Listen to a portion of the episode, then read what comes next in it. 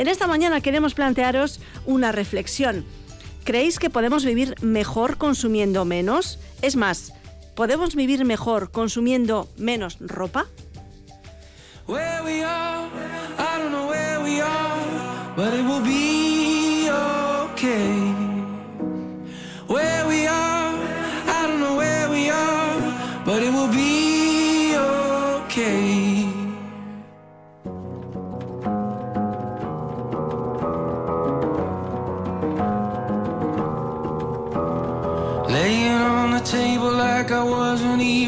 futuro del planeta y su deterioro está en nuestras manos, en parte debido a la huella medioambiental de las grandes industrias como la de la moda.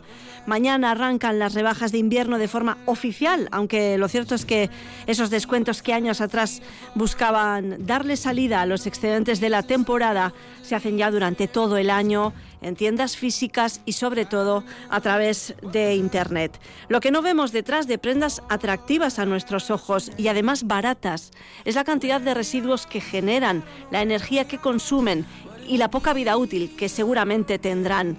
La transformación de nuestros hábitos de consumo pasa por consumir menos para vivir mejor. Y en esa transformación de nuestra forma de vivir y consumir se incluye la reflexión sobre nuestra responsabilidad, la responsabilidad ambiental de nuestras elecciones de vestimenta. ¿Cómo podemos reconciliar la seducción de la moda con el respeto por la tierra que habitamos? Esta pregunta la ha lanzado al aire recientemente Gema Gómez. Ella es directora ejecutiva de Slow Fashion Next, un proyecto que tiene como objetivo descubrir las claves de la producción textil responsable a todos los profesionales del sector que quieran crear sus prendas de manera sostenible, ofreciendo herramientas teóricas y prácticas. Gema, bienvenida, buenos días. Hola, buenos días. Yo lo que quiero saber primero es qué es ser sostenible si hablamos de moda textil. Gran pregunta. Bueno, pues eh, ser sostenible al final es respetar, ¿no? Respeto pues hacia las personas, hacia el medio ambiente, como estabais comentando. Eh, yo creo que al final se trata de poner un poquito de sentido común porque este sector en concreto, como otros muchos, se nos ha ido un poco de las manos, ¿no? Entonces eh, producimos, todo el mundo tiene los armarios llenos de ropa y parece que seguimos teniendo como esa ansiedad de no tener suficiente, ¿no? Entonces es empezar a bajar un poquito el acelerador y, como estabais comentando, empezar a reflexionar sobre ello yo creo. Hablabas de, toda esa de toda esa industria, de, ese respeto hacia la producción, pero ¿cómo funciona realmente la cadena de, de producción textil eh, actualmente? Bueno, pues la cadena de producción textil, el, uno de los grandes problemas, desafíos que tiene, es que es una cadena tremendamente compleja porque desde que se produce el material, ¿no? Ya sea el petróleo, eh, ya sea el algodón, la lana, lo que sea, hasta que eso se convierte en, un, en una prenda, ¿no? Que la usamos, hay muchísimas etapas desde el origen a la prenda. Y luego, desde que tiramos esa prenda hasta que esa prenda termina en algún sitio gestionada de alguna manera o no gestionada, pues también es, eh, es como otro camino muy largo. ¿no? Entonces, eh, básicamente este es uno de los grandes desafíos del sector de empezar a encontrar esa trazabilidad, porque si no tenemos esa trazabilidad, no podemos eh, reducir esos impactos o evitarlos, ¿no? Cuando no sabemos qué está pasando, dónde está pasando, tanto a nivel medioambiental como a nivel social, no podemos actuar. Y ese, por, por el momento, es uno de los primeros grandes desafíos del sector, imaginaros, ¿no? De, no, de saber dónde se está produciendo y en qué condiciones. Eso a nivel eh, productores, pero a nivel consumidores también sería muy necesario, muy importante saber esa trazabilidad, ¿no? Dónde empieza y dónde termina esa prenda que nosotros consumimos. ¿Por qué, Gema? ¿Por qué no se hacen sostenibles, bueno, pues grandes como Inditex y compañía? Pues mira, como Inditex y otras que se llaman Shein, como H&M, como Primark, como todas estas grandes. Pues porque al final han diseñado un modelo de negocio y en un sentido está súper bien hecho porque a nivel logístico, como han optimizado procesos, eh, cómo aprovechan la falta de legislación tanto medioambiental como laboral, ¿no? Eh, pues para desarrollar un modelo que, pues eso, que se ha hecho muy bien, se ha optimizado mucho, muy rápido. Eh, Shane y Temo, pues es ya el ultra fast fashion, ¿no? Y, es muy lucrativo. Entonces, eh, eh, decidir dejar de hacer eso eh, y dejar de ser pues de las personas más ricas del planeta, pues oye, supongo que tiene que ser una decisión que, que cuesta, pero lo que tenemos que entender, ¿no? Eh, los profesionales, pues eh, que podemos hacer mejor las cosas, ¿no? Porque tenemos hijos, hijas y, y queremos hacer un mundo mejor, eh, o por lo menos como está ahora, ¿no? Eh, pero es que como consumidores tenemos todo el poder, o sea, al final, cada vez que compramos un producto, lo que estamos haciendo es ejercer nuestro voto. Hoy en día comprar es mucho más democrático que, que votar eh, eh, políticamente, vamos a decirlo así. Si tú estás eh, comprando en este tipo de cadenas, estás fomentando eso. Si en, sin embargo, si tú coges ese voto, ¿no? Es decir, ese, esa compra y te la llevas pues a un emprendedor, a un pequeño productor que está haciendo no sé qué, eh, productos además de mayor calidad, porque esto, bueno, eh, es horrible irse a comprar algo y ver que la, la bajísima calidad de estos últimos 10, 15 años cómo ha bajado la calidad de los productos, ¿no? Entonces, si tú te llevas el dinero de ese sitio como consumidor actuando con tu poder a un emprendedor, es que estás cambiando completamente el mundo y haciendo una compra responsable, pues eso, con calidad, eh, con realmente lo necesito, ¿no? Con esta gran pregunta, que es la, la gran pregunta del consumo responsable. Pues yo creo que por ahí van los tiros. ¿Y mm, crees que tenemos claro entonces con todo esto que nos dices, los consumidores tenemos claro lo que es realmente la moda sostenible? Porque claro, luego vamos a este tipo de firmas y vemos algodón orgánico o todo este, mm, eh, una serie de, de- de listado de, de palabras y, e incluso de, etiquetas igual con cartón reciclado. Quiero decir que, ¿no? que nos hacen pensar, bueno, que estamos, no estamos haciendo mal del todo comprando esas prendas, ¿no? No sé si está ahí también parte de- del engaño, no lo sé. Eh, pues sí, la verdad es que ahí está parte del engaño, porque claro, porque te pueden estar diciendo que esto es algodón orgánico, ¿vale? Que hasta ahora, bueno, también como, como sabéis, ha habido pues bastantes denuncias por greenwashing, es decir, que, que te decían una cosa y luego resultaba que no era así, ¿no? Eh, y bueno, pues aquí ahora mismo hay toda una regulación que se está estudiando a nivel europeo y que afortunadamente va a poner un poco más de, bueno, pues de, de luz en todo esto, ¿no? Porque igual te estaban diciendo que era algodón orgánico o mejor algodón, ¿no? Como hay una, Sí. una etiqueta por ahí que dice better cotton. Better cotton comparado con qué? ¿Y Sí, qué sí. significa better cotton, no? Entonces, sí, la verdad es que es muy lioso y, y es verdad que el consumidor final no lo siempre, no siempre lo tiene eh, fácil, ¿no? Pero también hay que, hay que pensar que cuando, por ejemplo, una empresa pequeña, ¿no? Porque el problema está en estas grandes que optimizan tanto, que tal, que no sé qué, pero una empresa pequeña que está haciendo, está deseando mostrar cómo hace las cosas porque le cuesta tanto esfuerzo, ¿no? Cuando hace algo bien, que lo que está deseando es mostrarlo al mundo. Entonces, lo que hay que empezar a preguntar es y pedir es luz, ¿no? Es, oye, ¿y esto dónde lo has producido?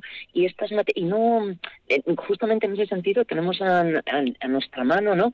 Eh, las mejores herramientas que son las redes sociales. Empezar a cuestionar. Yo misma alguna vez hago algún cuestionamiento por ahí, ¿no? Pues hace poco de una empresa que ponen que estaba contra el Black Friday y de pronto dices, pero si te estoy viendo hacer rebajas de- del mismo del mismo importe del Black Friday, del 60%. Entonces, o sea, no lo haces en el Black Friday, pero lo haces en otro sitio. Ujú. Hay que tener sentido común y coherencia, ¿no? Como empresas, si Ujú. nos queremos llamar sostenibles. Ujú, Y sobre Entonces, todo, sí, que la moda sostenible eh, realmente no es, no, no es una moda, ¿no? sino que tiene que ser una, eh, una forma de plantearnos nuestra forma de consumir, en este caso de, de consumir moda y de consumir esta ropa cada vez más fast fashion, ¿no? cada vez más de consumo más rápido, que dura menos, de peor calidad. ¿no? Em, Exacto. Gema, ¿qué me dices de la moda de segunda mano? No sé si es una manera de consumir más consciente también. Bueno, pues puede serlo siempre que esa moda de segunda mano nos estemos planteando que nos dure, que sea moda, pues eso, que no sea para us- mm, porque muchas veces ahora mismo lo que están haciendo la gente joven con esto de que es más sostenible, pues eh, consumen de la misma manera que consumen fast fashion. Entonces, claro, si tú, por ejemplo, estás encargando online, ¿no? Eh, 15 productos, te los ha puesto una vez y los vuelves a, a poner en el mercado o los vuelves a vender, todo ese movimiento también está generando impactos y eso hay que tenerlo en cuenta y está generando packaging, ¿no? Entonces, Bueno, la moda de segunda mano se puede convertir en algo interesante cuando realmente estamos haciendo una compra consciente de algo que vamos a utilizar durante un periodo de tiempo, unas 30 veces, hay una estimación por ahí, ¿no? Que dice, como mínimo me lo voy a poner 30 veces, entonces ya ahí sí que empieza a ser sostenible. Pero si lo estás cogiendo para luego ponértelo una vez y volverlo a poner en el mercado con todo ese movimiento, pues no, no es sostenible.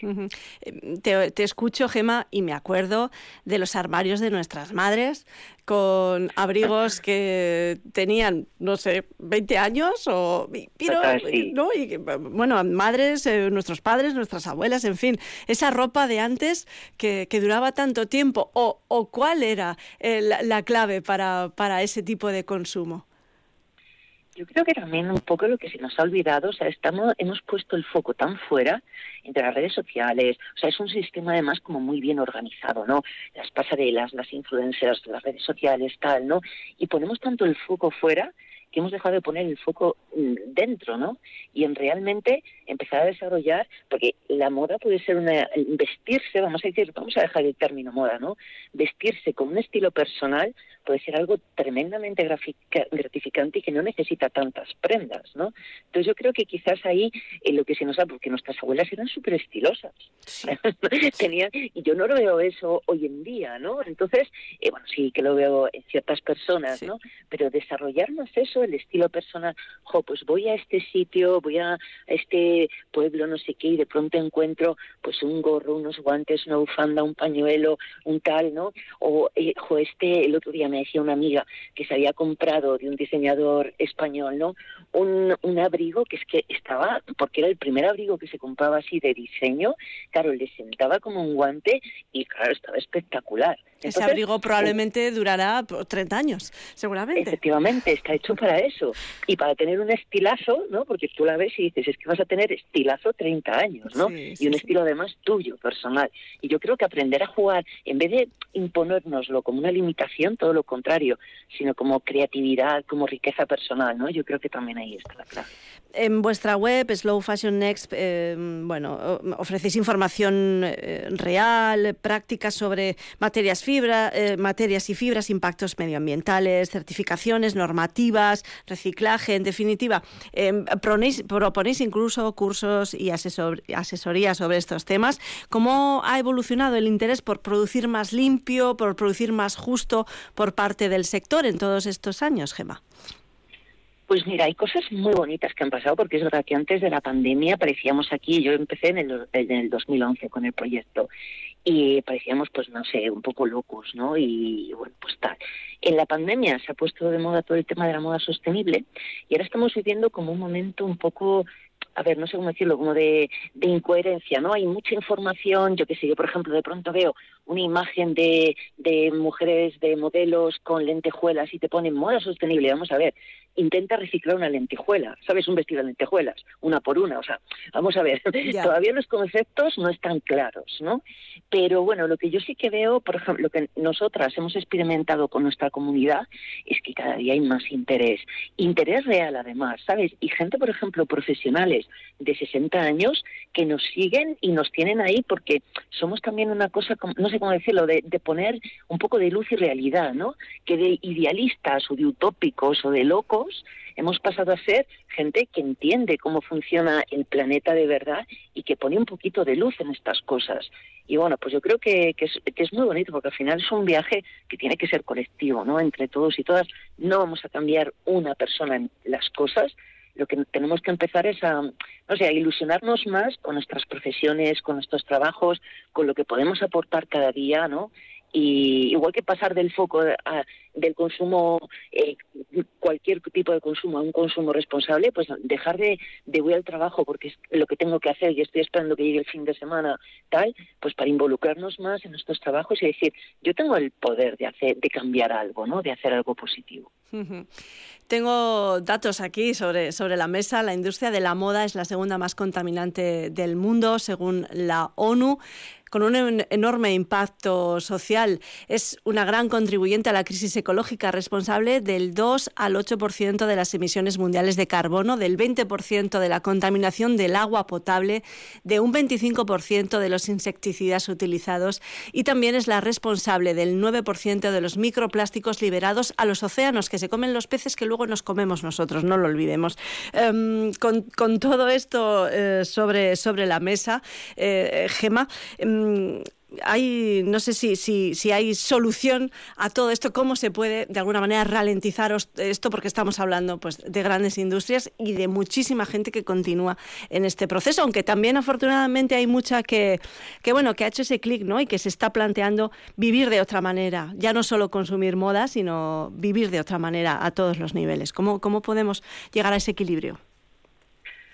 A ver, no es una, no es una respuesta, no hay una respuesta fácil, yo creo, ¿no? Yo creo que al final eh, se trata también de un, planteamiento personal, ¿no? Yo creo que es de una, estamos en un momento de evolución humanitaria y tiene que, y aquí influyen pues eh, la tecnología, ¿no? La inteligencia artificial, o sea, influyen muchas cosas.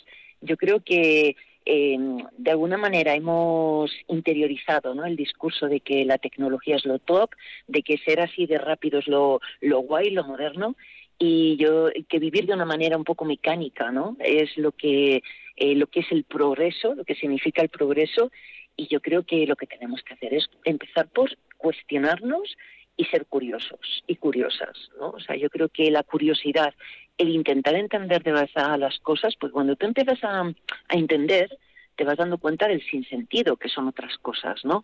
Y yo diría, por un lado, esa comprensión, pero también por otro lado, un poco lo mismo que decía antes, ¿no? La ilusión de decir, jo, yo tengo el poder de, de, de hacer algo, ¿no? De cambiar algo y involucrarte con eso. Luego al final también tenemos como vidas rápidas, mm, la gente cada día tiene más depresión. Yo animaría a la gente a que aquello que les late por dentro, ¿no? Pues yo qué sé, eh, me late el tema de, de los animales, pues involúcrate en algo que tenga que ver con eso, ¿no? y que, porque al final es como los ODS, ¿no? Como los Objetivos de Desarrollo Sostenible. A nivel, a, nivel individual, ¿no? Efectivamente. o, o de seditos, o de seditos. Exacto, totalmente. y que cuando tú actúas en uno, indirectamente estás beneficiando a otros, ¿no? Y eso es muy bonito. Entonces, involúcrate en algo y que de ahí seguro que van a venir otras cosas buenas. Yo creo que ese es el camino. Hacerse preguntas, involucrarse, ser conscientes del poder que tenemos como personas individuales, colectivas, y como consumidores. Todas esas cuestiones nos ha puesto sobre la mesa Gema Gómez, directora ejecutiva de Slow Fashion Next. Gema, muchísimas gracias por esta charla y continuaremos seguramente en otra ocasión. Un abrazo grande. Pues igualmente un placer, muchas gracias y un abrazo grande también por aquí.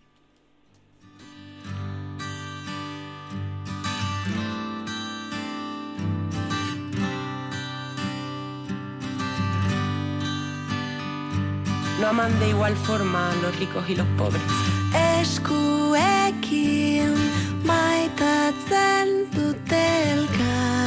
En las peores estampas, en condiciones famélicas y con todo en su contra.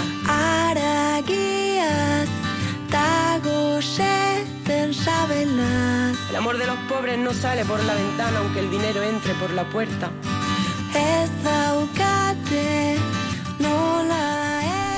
El movimiento Slow nació en un primer momento para proteger los productos estacionales frescos y autóctonos del, acoso de la comida rápida y defender los intereses de los productos locales siempre en un régimen sostenible a través del culto a la diversidad, alertando de los peligros evidentes de la explotación intensiva de la tierra con fines comerciales. Es la esencia del slow food sin embargo, este movimiento no se quedó ahí, sino que se extendió para aplicarse a otros ámbitos esenciales de nuestra existencia, como la salud, como el trabajo y como la moda de la que estamos hablando. Y uniendo varios de estos conceptos, producto local, de temporada, moda, llegamos hasta los productores y pastores de ganado ovino que esquilaban sus ovejas todos los años cuando llegaba la primavera. Durante siglos, como sabéis, esta lana de oveja fue fuente de riqueza absoluta y base de toda una industria textil. Esa base fue desapareciendo con el auge de otros tipos de tejidos más baratos y su importancia fue cayendo, la importancia de la lana, hasta que fue un desecho, fue considerado un desecho con el que no se sabe qué hacer actualmente. Bien, pues la diseñadora María Cle ha dado un paso adelante y ha creado la colección Lacha. Es una colección de prendas de abrigo y complementos eh, hecha precisamente con lo que ahora es ese desecho, que son los restos de, de esa lana de oveja lacha. María Cle, Egunon, ¿cómo estás? Egunon, buenos días, ¿qué tal? Feliz pues, año. Igualmente, pues con ganas de, hablar contigo porque em, has puesto en valor de nuevo, bueno, tú y otros productores, pero nos centramos en ti, has puesto en valor de nuevo pues la importancia de, la lana, en este, en este caso de la lana de kilómetro cero, que es la de la de oveja lacha, ¿no? ¿Cuánto tiempo llevas con el proyecto? ¿Cómo va? Cuéntanos. Pues mira, eh, creo que ya he perdido la noción del tiempo. Eh, desde que empecé con la idea, pues yo creo que hará unos cinco años, seguramente. Lo que pasa es que el proceso ha sido muy, muy lento, muy complejo, y hasta que se pueden empezar a valorar los primeros resultados, pues, pues hay un proceso por detrás que, que es complejo, difícil, eh, desesperante a veces y, y, aunque ha pasado mucho tiempo, queda recorrido todavía. Es cierto que eh, tú siempre eh, has intentado realizar proyectos muy conscientes en este sentido, ¿no? En, la forma de, la elaboración de las prendas, de, del origen de esos materiales, ¿no? Que, te ha aportado la lana de, de oveja lacha a toda tu, bueno, pues a toda esta creatividad. Pues eh, el proyecto de trabajar con la lana creo que es eh, muy coherente con mi manera de entender mi trabajo, ¿no? O sea, al final eh, yo tenía ganas de poner en marcha un proyecto con una fibra de origen local. Eh, la lana me podía aportar también el trabajar eh, prendas de abrigo, que también va mucho conmigo, trabajar el invierno creo que también pues porque que soy de aquí, ¿no? y, me gusta eh, este tipo de prenda y, mm, y, sobre todo la coherencia de, de, poner en manifiesto eh, mis valores en cuanto a diseñadora de moda. ya no solamente ir a una feria y comprar un tejido, sino el poner en marcha un proyecto eh, de economía circular local y, y dejar de hablar porque es verdad, pero es una pena, de la lana como un residuo, que es algo que me parece tremendo, eh, empecé a pensar en la lana como una oportunidad para, contar una historia y, aportar valor a las prendas también, claro. Eh, en, esa eh, economía circular de, la que hablas, la economía circular local, has querido también además poner en valor el camino que, has recorrido para confeccionar estas prendas, ¿no? Para que se vea también todo ese proceso, ¿no? Sí, y en eso estoy. Me parece fundamental que la gente no solamente vea una prenda como tal, sino que esa prenda sea el reflejo de, de toda la gente que interviene detrás y de lo complejo que es el, proceso, ¿no? O sea, eh, partir de la lana eh, en la oveja implica todo un recorrido que tienes que, que también de alguna manera comunicar para que se entienda eh, la complejidad, porque es que de verdad que lo es. incluso también enamorar un poco a los ganaderos, ¿no? De esa lana que, que para ellos resulta un, un problema de gestión y de acumulación, incluso un coste económico que tienen que asumir, pues si pudiéramos poner en marcha un proyecto en el que eh, todos nos involucremos, pues eh, dejaría de ser un residuo y acabaría siendo pues no sé, algo con valor, con sentido y, me parece que muy coherente con los momentos en los que estamos viviendo ahora mismo. Desde luego. Eh, bueno, eh, hay que hablar de, la recogida de, la lana, almacenamiento, la limpieza y también esa, esa elaboración ecológica de, la mano de, de Hilar y Arnau, ¿no? Y la, y la Dura Arnau, perdón, eh, para, para mezclar ese tejido con, no sé si con otras fibras y, lograr esa lana maravillosa maravillosa.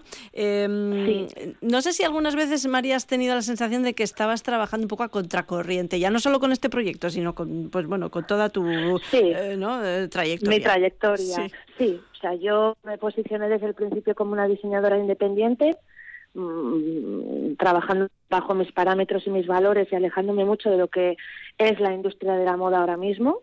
Y, mm, y bueno, pues eh, a contracorriente en el sentido de que, bueno, pues esta lana no se había utilizado nunca de esta manera, tienes que solicitar ayudas, convencer a la gente de que el proyecto merece la pena, convencer incluso a la gente que tiene que participar en él, eh, bien en el lavado, en el hilado, en, cualquier punto ¿no? del, del proceso, porque bueno, pues porque cuando empiezas algo de cero y tienes toda la ilusión, pues eh, necesitas rodearte de gente que también la comparta.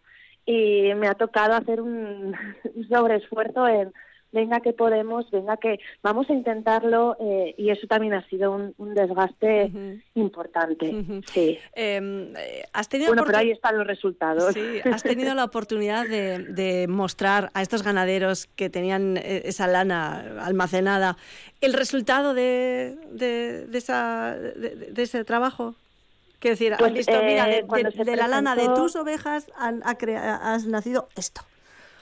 Pues mira, cuando se presentó aquí en Vitoria el, proyecto de la mano del gobierno vasco y del ayuntamiento, eh, sí que se acercaron algunos ganaderos eh, un poco como a la expectativa ¿no? de lo que se iban a encontrar porque no habían tocado el tejido y muchos seguramente que a estas alturas igual no conocen ni el proyecto, pero eh, sí que se han acercado a la presentación algunos, otros han visitado alguna tienda donde estaban las prendas o los bolsos y se han quedado sorprendidos del resultado. La verdad es que no, no, cuando se empezó no pensábamos que podíamos conseguir eh, un tejido de estas características y aún así todavía seguimos eh, investigando y, y, bueno caminando hacia hacia mejores resultados que siempre se pueden mejorar. Entonces, eh, sí, la verdad es que los los resultados son fantásticos y, tenemos que seguir en ello. Pues eh, te, agradecemos que continúes ¿no? en esa línea de trabajo tan importante, en ese planteamiento,